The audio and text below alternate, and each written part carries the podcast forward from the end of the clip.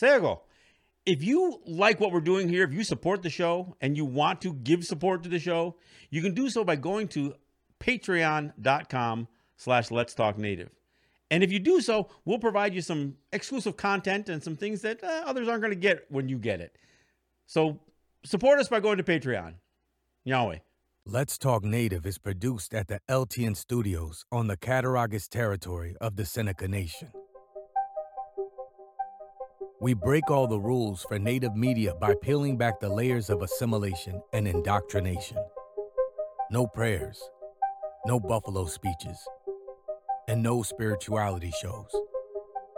While this podcast does not provide a path to spiritual enlightenment, we do take a tough look at history, oppression, and our survival. But the real goal here is to bring our people together by breaking down what separates us. So, welcome to Let's Talk Native with John Kane. Sego, I'm John Kane, and I want to welcome you to Let's Talk Native. This show, I'm going to do something I've never done before. And I'm not going to make any apologies for having not done it, done it before, but it's it's just one of these things where I try not to wear this on my on my shirt sleeve, so to speak. Look, there are many people who, when they're trying to assert their credibility as an activist or as you know somebody being on the front lines of a, of a cause or whatever else, or or or to gain what they call street cred, they'll say, "Well, yeah, I was once arrested, or I've been arrested forty three times for this, this, and this." I've never done that. and I've never done that with this show, and I'm not going to do it today today either. But I've never tried to bolster my reputation by talking about being arrested or going to jail.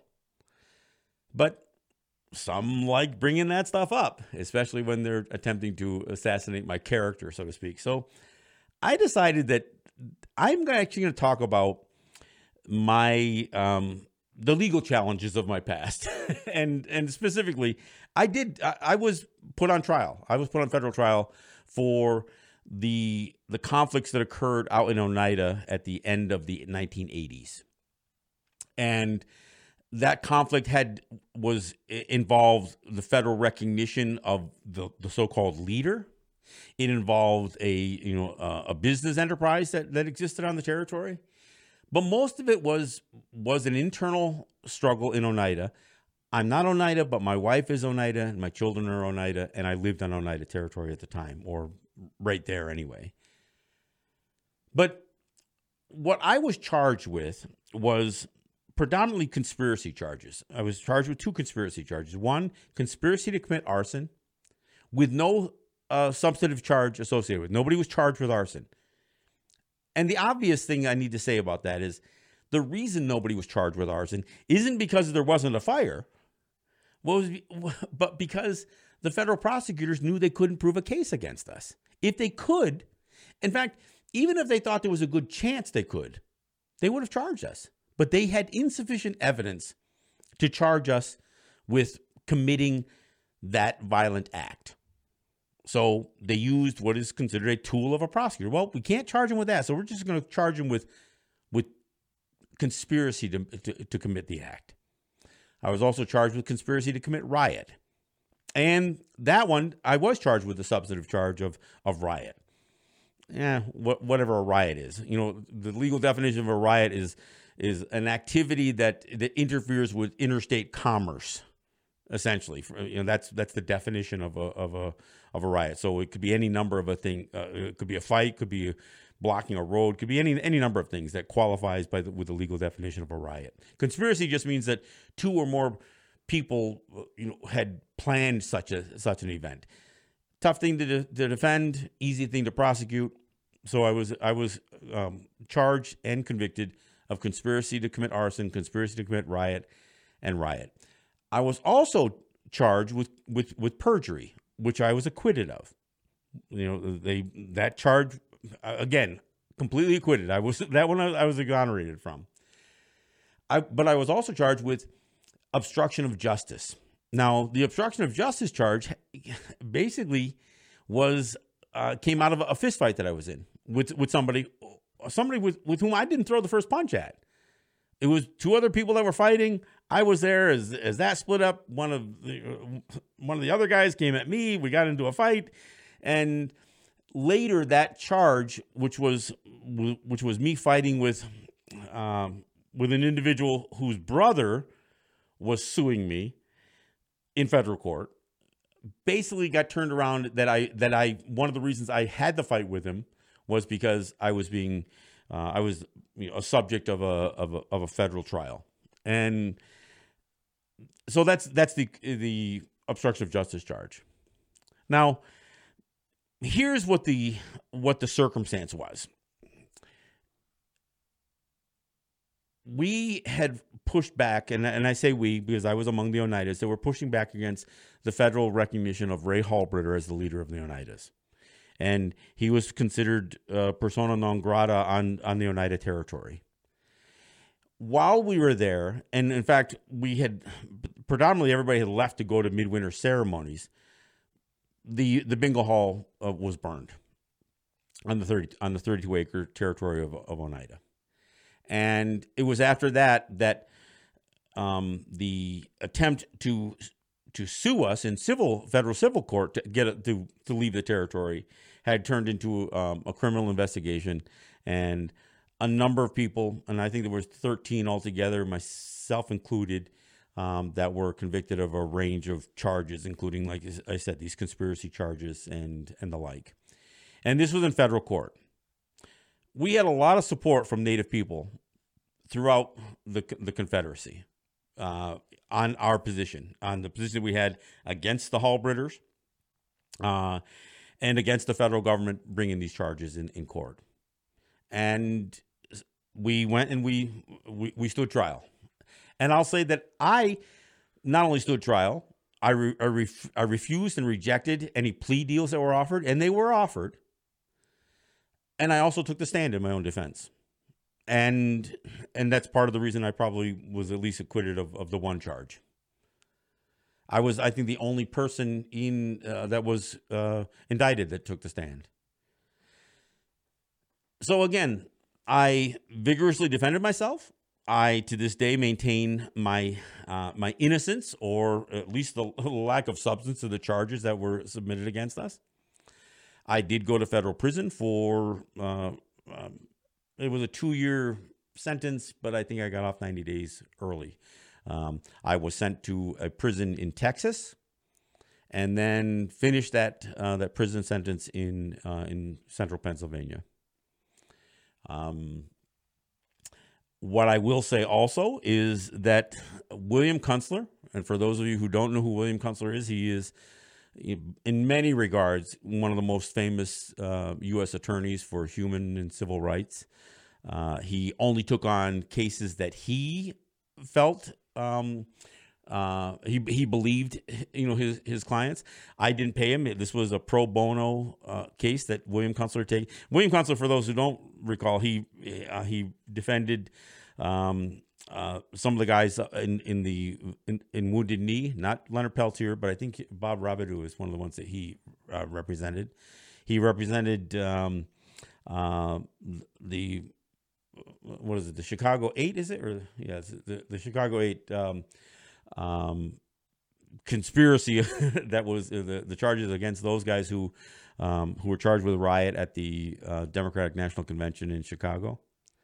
Um, he also defended uh, on appeal um, um, the Atlanta child um, murderer. Um, I'm, I'm trying, to blank right now, but um, Wayne Williams. He defended him on uh, on appeal, and if you look into any one of those cases, you will see the gaping holes, um, either in in his successful defense or even in the the cases of like Wayne Williams where he was not so successful. I mean, the Chicago Eight, they actually lost on uh, at trial, but then uh, but then had the convictions overturned in, on appeal, and of course he did he did successfully uh, defend uh, Bob Robideau in um, in uh, at, from the wounded knee charges. My appeal was was essentially a, a, bit of a moot case because by the time my appeal had gone through the system, I was uh, I'd already served my time. But I bring this up because there are people who are trying to, you know, impugn my character with these charges, and uh, and I, I'll say that I'm an activist.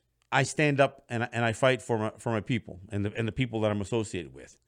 And when you do that, you do sometimes face the wrath of the federal government, especially when the very people you're standing up to are the federal government or their federally recognized leadership. I mean, and that's what we saw in, you know, uh, again, that's part of what Wounded Knee was all about. The fact that you had federally recognized leadership that it was abusing people and people were standing up against them.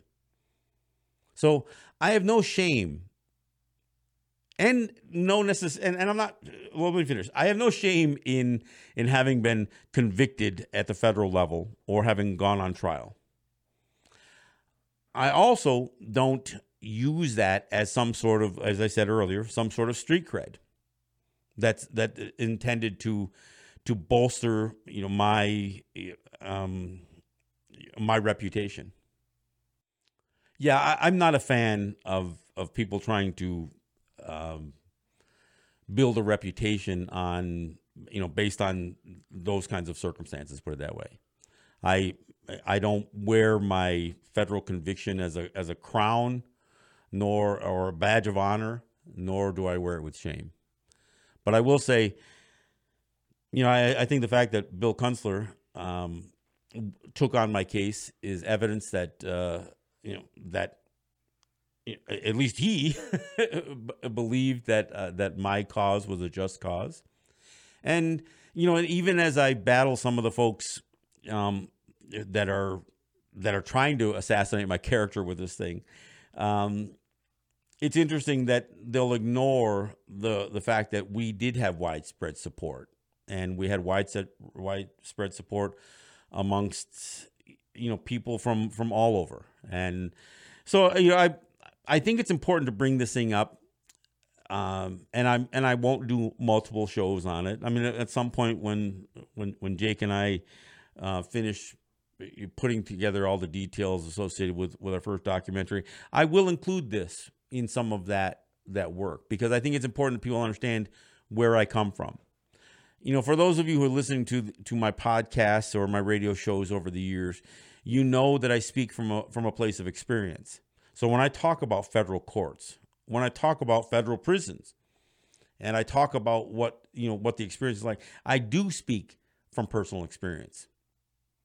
And, uh, and I while I will never recommend anybody find themselves in, in a federal pr- prison, I I did find myself, and and as I mentioned although I was pretty much spent most of my time in a, in a prison in Texas near Dallas and in in a prison in central Pennsylvania, when you get into that whole process, you are they have what they call diesel therapy, where they're basically putting you from prison to prison until they designate you to a specific prison. I was in El Reno, Oklahoma. I was in a small parish prison in, in Louisiana. I, you know, we they basically run you through through these this ringer. And they also do it in such a way that they send you far away from your home. So you can't have the family relationships. And then when you do get released, and and after doing my my what essentially would have turned out to be I think 22 months, I I went in in January and I came out um, in October. Ironically, I think I came out the the week after Columbus Day, um, which was you know, kind of kind of interesting. Um, but then I was on what was called two years of supervised release. And I was probably, look, I don't know that I was the model prisoner, but I sure as hell wasn't the model, uh, um, the model supervised release candidate. I did not cooperate with the the parole or the, the U.S. probation and parole very well. I didn't make all the meetings, and and at some point I just stopped going, and, I, and certainly the two years weren't up. But I remember specifically having a dispute with the, the the person that I had to report was supposed to report to each month. And I wouldn't take him. I was I was working in Akwesasne at the time, and I wouldn't take him to my place of business or allow him to come to my place of business because I worked on a native territory, and this became a bit of a point of contention. And um, and I said, look, I'll make it to see you once a month as I can and and that's the best I could do. And and he threatened me. He said that he could take my case in front of the judge who sentenced me. And and I remember answering back to him and I said, "You go ahead. You go ahead and try to drag me in front of Judge Munson again, and let's see whose head he chews off, yours or mine." But I said, "But between you and me, I did two years standing on my head. I can do it again." And his response back to me was, "Well, what about your family?" And to me, that was such a telling comment to come from you know some pissant that works for the federal government or, US, or the U.S.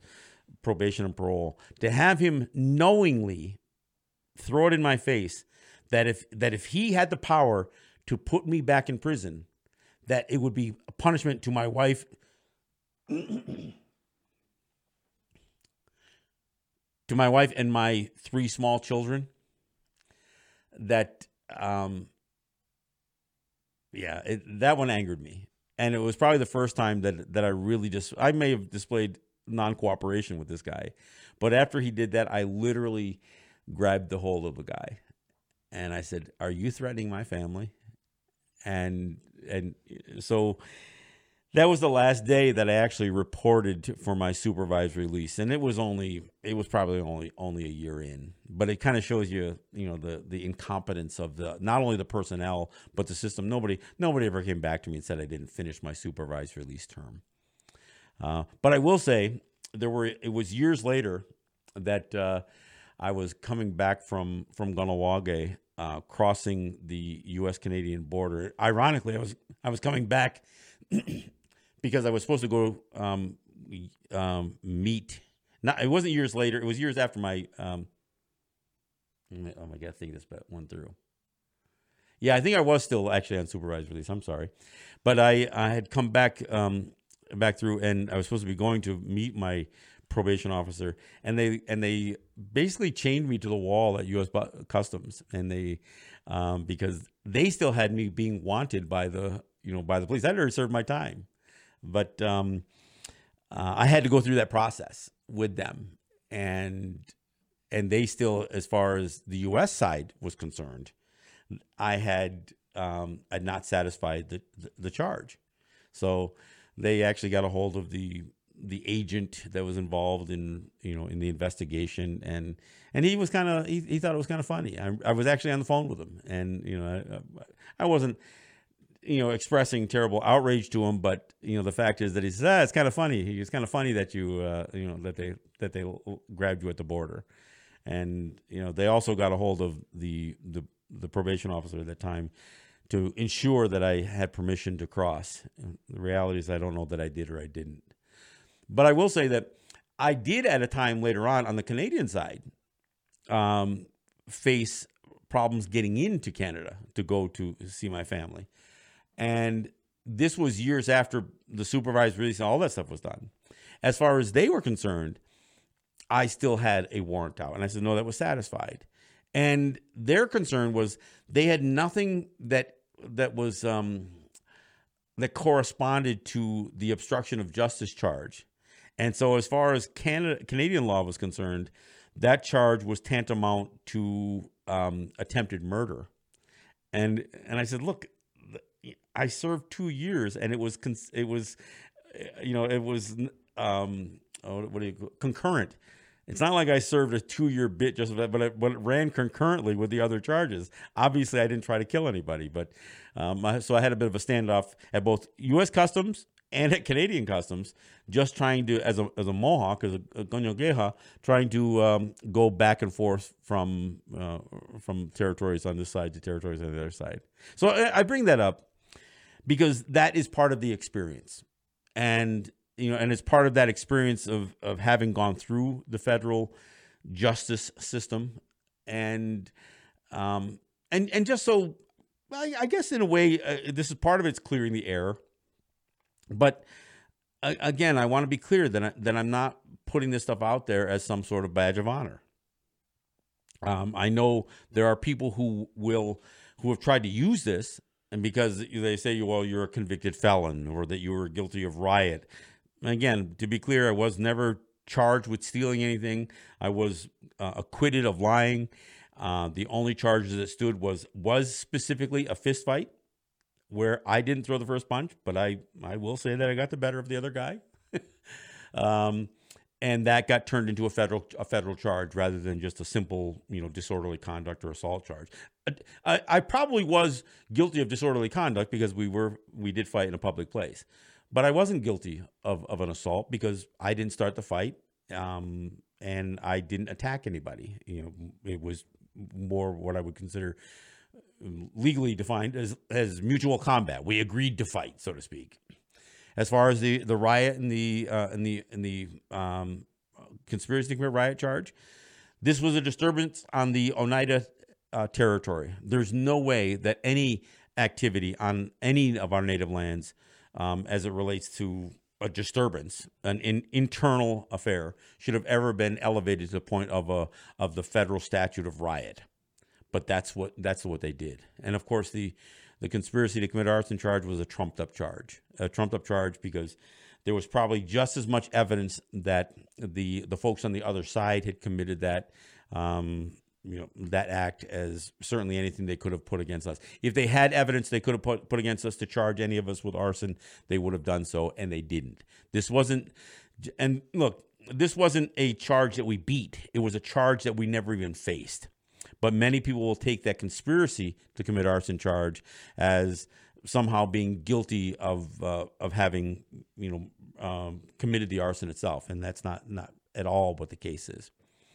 Um, so I, think it's uh, part of the reason I wanted to address this is because look, you can find this stuff up on online, and I, have never even looked for it. But I mean, you can find all the information. You can find, you know, the fact that William Kunstler was my attorney, and uh, and and you can read all the details yourself if you if anybody cares to do it. I don't recommend anybody do it. It's kind of boring. It, it, it was never anything that sensational. And and look, I am not comparing myself to Leonard Peltier. I went to prison for two years.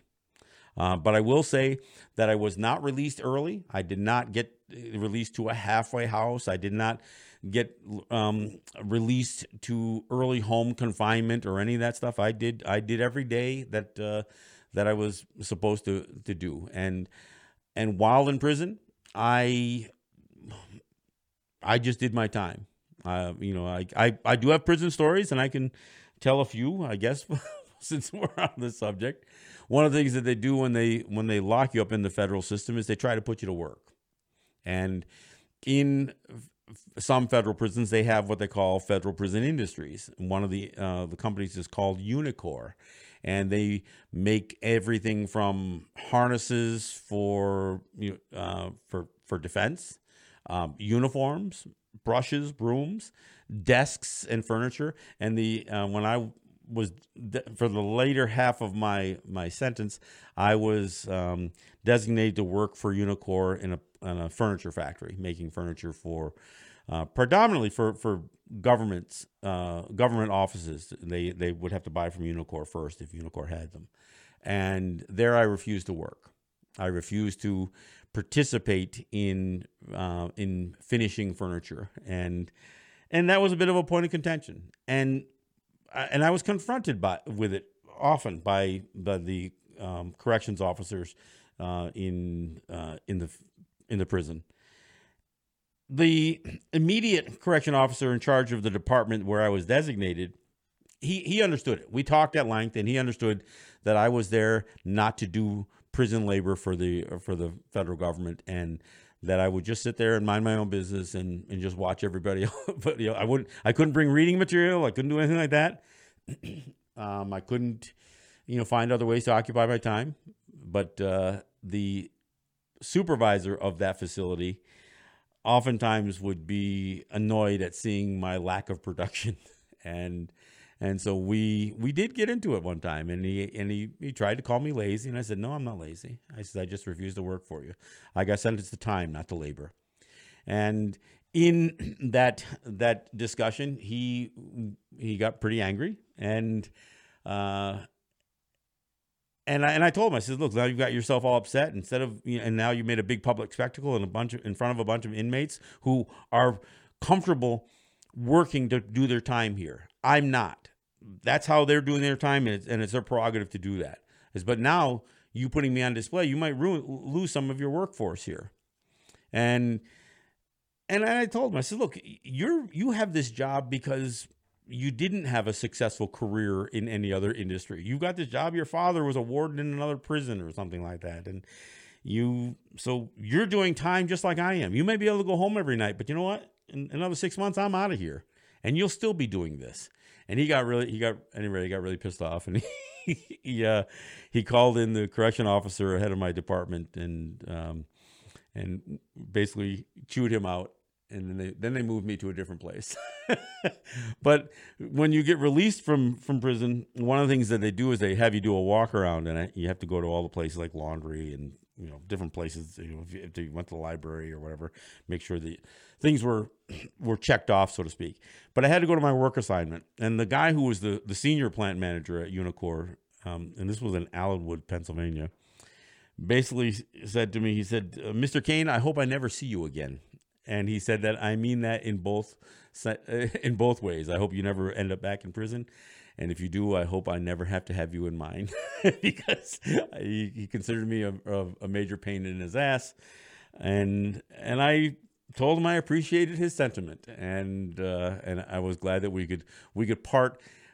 You know, even in that situation where he understood who I was and I understood he who he was, it was a unique situation because even doing prison time. I earned the respect of, of fellow inmates, and I earned the respect of, uh, of the hacks, as they call them, or the, the corrections officers. One of the one time in particular that that comes to mind was this was a desert storm had just uh, had recently occurred with the first George Bush, and I remember having a conversation that was me and, and four corrections officers. We were sitting around talking politics, and the the main plant manager walked up and saw all three of those guys. He just stood there, put his hands on his uh, hips, and shook his head. And the three corrections officers just kind of slinked away, slinked away. And there I was, just I was the only one left, and I was the only one smiling. Uh, but um, you know, again, I earned the respect of the of the corrections officers, uh, and and the uh, and, and the uh, my fellow inmates at the same time. So uh, it was a it was a unique experience, not one that I recommend anybody go go through, but it's also the kind of experience that when you go through a federal trial and you are convicted and you go to prison, it's real easy to come out of that situation saying, "Oh, I'm never going to do that again." And look, I had a family, I had a wife, and I had uh, three children. I had to put my family back together.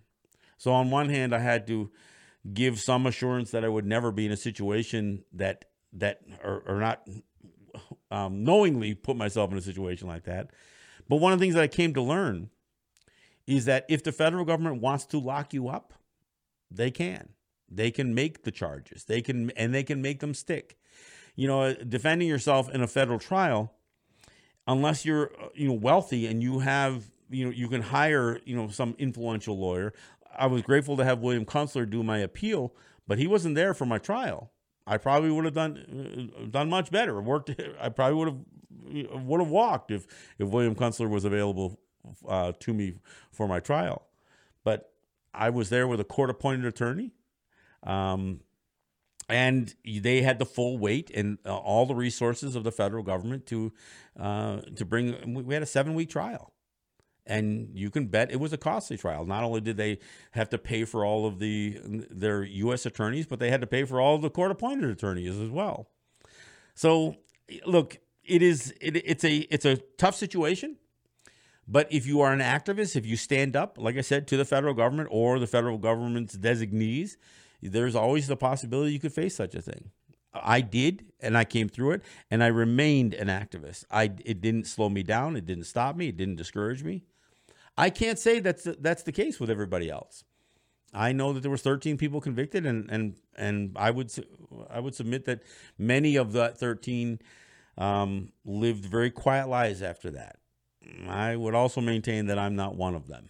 I did not live live a quiet life. I went on to do um, to stand very strongly with over Native issues. Obviously, I'm uh, I do radio and podcasts and television and all kinds of things. So I will say that the experience that I gained from that trauma, if you will, or that tragedy or tra- tragic part of tragic part of my life and my family's life was something that, uh, if anything, I think uh, bolstered my um, my commitment to what I do.